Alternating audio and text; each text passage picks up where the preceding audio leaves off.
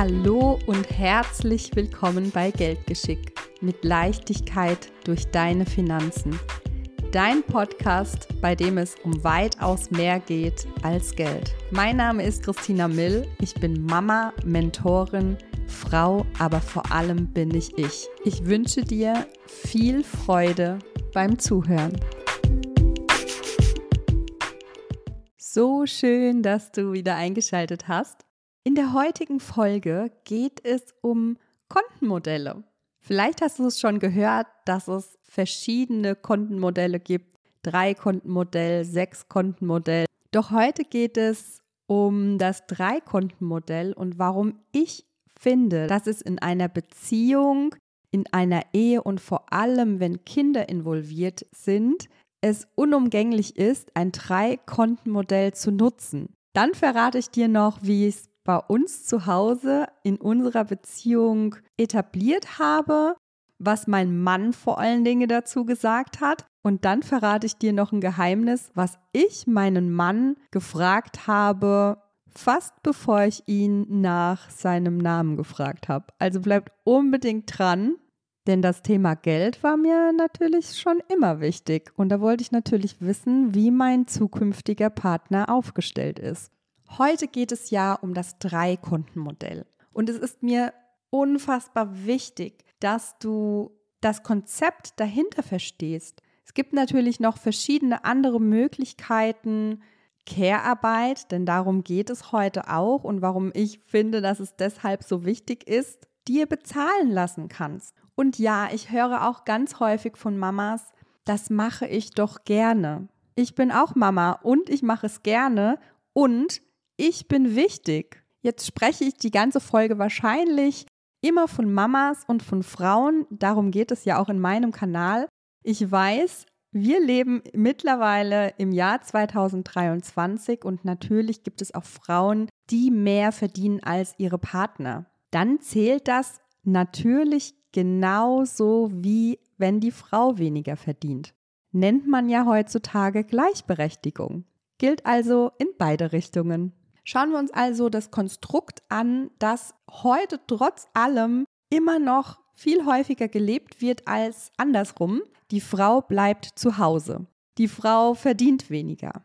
Und nochmal, wenn du in der Position bist, dass du mehr verdienst, sei wirklich stolz auf dich und dennoch kannst du es ebenfalls auf dich anwenden. Jetzt gehen wir mal davon aus, es ist ein Paar, völlig egal welches Geschlecht, man lernt sich kennen, man redet über Gott und die Welt, aber nie über Geld und Finanzen oder Ansichten des anderen in Bezug auf Geld und Finanzen. Wir Frauen wollen selbstständig und unabhängig sein. Da spricht man natürlich nicht, wenn man gerade zusammenkommt oder zusammenzieht über ein gemeinschaftliches Konto, sondern da hat jeder erstmal sein eigenes. Und meist wird dann alles 50-50 geteilt.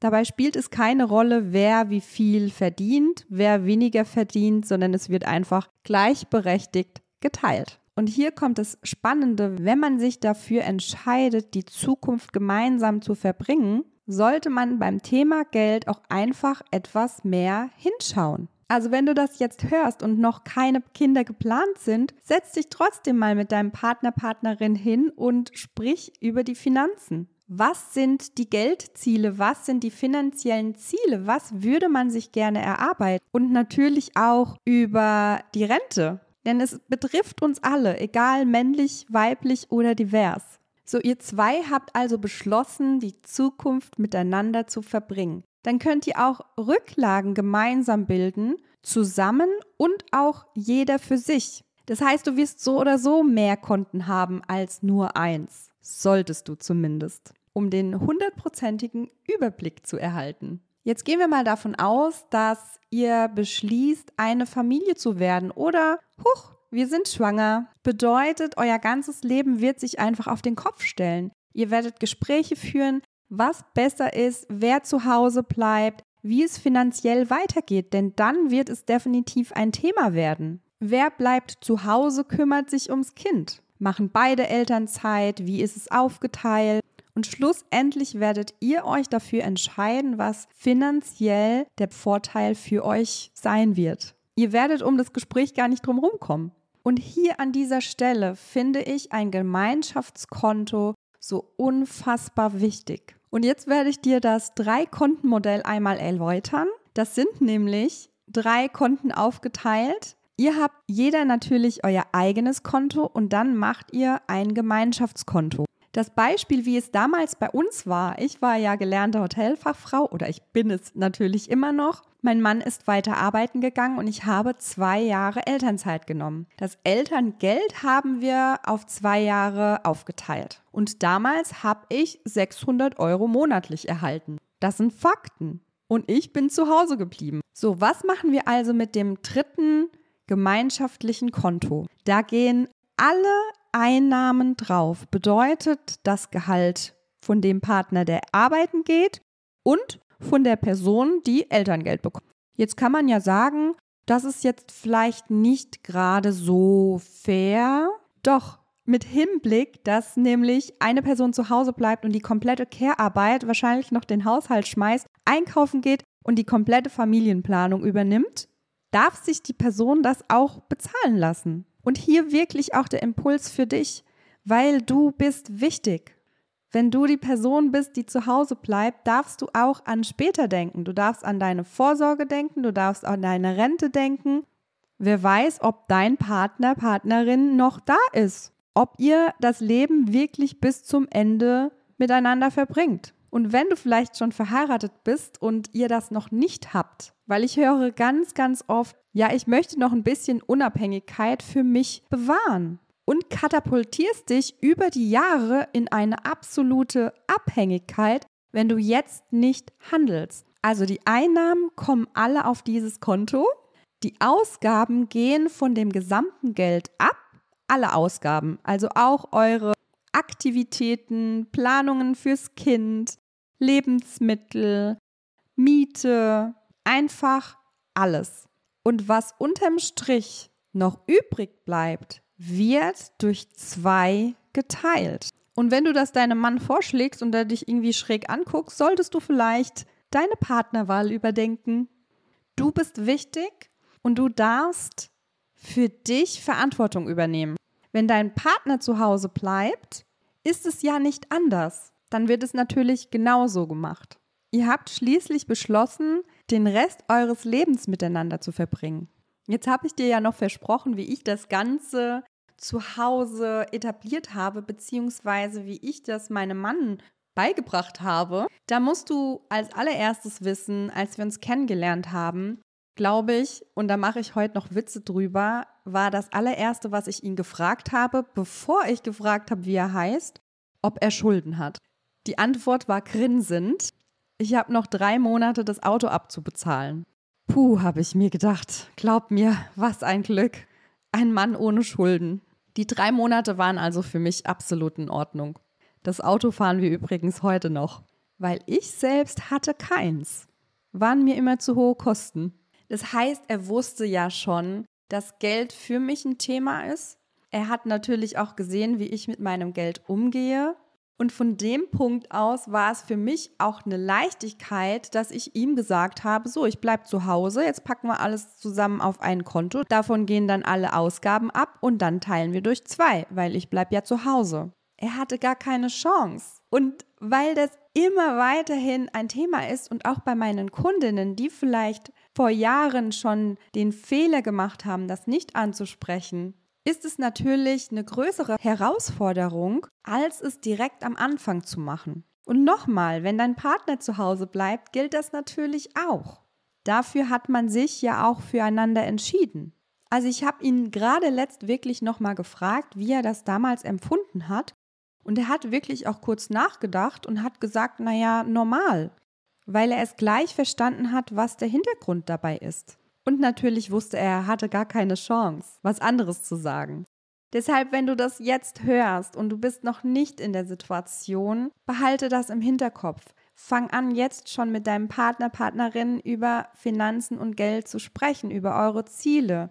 Auch darüber, dass was, wenn mal Kinder im Spiel sind. Vielleicht wollt ihr ja auch gar keine. Kann natürlich alles sein. Wenn ihr schon länger verheiratet seid, ist es wahrscheinlich schwieriger, deinem Mann oder deiner Frau das so zu verkaufen. Und dennoch sage ich, wenn das eine Herausforderung für ihn wäre oder natürlich auch für sie, finde ich es schwierig. Weil nochmal, ihr habt beschlossen, euer Leben gemeinsam zu verbringen. Und warum solltest du den Nachteil daraus haben? Nur weil du zu Hause bleibst bei den Kindern und dich um vielleicht den Haushalt kümmerst. Auch wenn er auch was macht. Und da kann ich dir verraten, meiner macht hier ganz schön viel, wofür ich unfassbar dankbar bin. Und dennoch darfst du das als Frau nicht als Unterstützung sehen, weil Männer machen den Dreck ja auch im Haushalt. Oder Frauen. Du weißt, was ich meine alles, was mit dem Thema Geld zu tun hat, ist eine gewisse Vorplanung. Du planst ja jetzt auch schon vor für deine Rente, dann planst du jetzt auch schon deine Unabhängigkeit. Denn ja, auch wenn man glücklich verheiratet ist und jetzt noch nicht denkt, dass es vielleicht mal zu Ende gehen könnte, und mir passiert es ja sowieso nicht, das passiert nur den anderen, wirst du froh sein, wenn es soweit ist. Und wenn nicht, umso besser. Dann verbringt ihr gemeinsam einen wundervollen Lebensabend mit jede Menge Geld für gemeinsame Reisen und um das Leben einfach in vollen Zügen zu genießen. Ich weiß, Care-Arbeit wird noch immer nicht so zu 100% anerkannt, weil es für selbstverständlich gilt. Aber du hast Einschränkungen. Du zahlst weniger in die Rente ein, du hast weniger Geld monatlich verfügbar, ihr habt generelle Einschränkungen. Und natürlich bin ich dann damals für mich eingestanden. Und dabei spielt es keine Rolle, wie hoch meine damalige finanzielle Unabhängigkeit war, die ich ja damit auch Stück weit verteidigt habe. Weil ich muss ja nicht von dem Geld leben oder das jetzt in der Elternzeit raushauen, nur weil ich weniger verdiene, weil ich mich ums Kind kümmere. Also warte nicht, bis Geld ein Thema für dich ist, weil keins da ist, bis du dich vielleicht trennst oder scheiden lässt, sondern bedenke all diese Dinge vorab. Und wenn du noch kein finanzielles Gespräch mit deinem Partner, Partnerin geführt hast, mach das mal. Setzt euch gemeinsam hin bei einem leckeren Essen und sprecht einfach mal über Geld. Wenn dir das Ganze vielleicht noch etwas unschlüssig ist, bei dir Fragen aufkommen, schreib mir gerne über Instagram oder hier einfach in die Kommentare und wir tauschen uns noch mehr darüber aus. Vielleicht hast du aber auch eine ganz andere Idee, wie man es zu Hause machen kann, weil du es anders gelöst hast. Ich freue mich auf den Austausch und bis zum nächsten Mal. Wenn dir der Podcast gefallen hat, lass mir gerne eine 5-Sterne-Bewertung da und lass mich unbedingt in den Kommentaren wissen, was er in dir bewegt hat. Außerdem folge mir auf Instagram für tägliche Impulse auf deinem Weg in die finanzielle Unabhängigkeit. Bis zum nächsten Mal, deine Christina.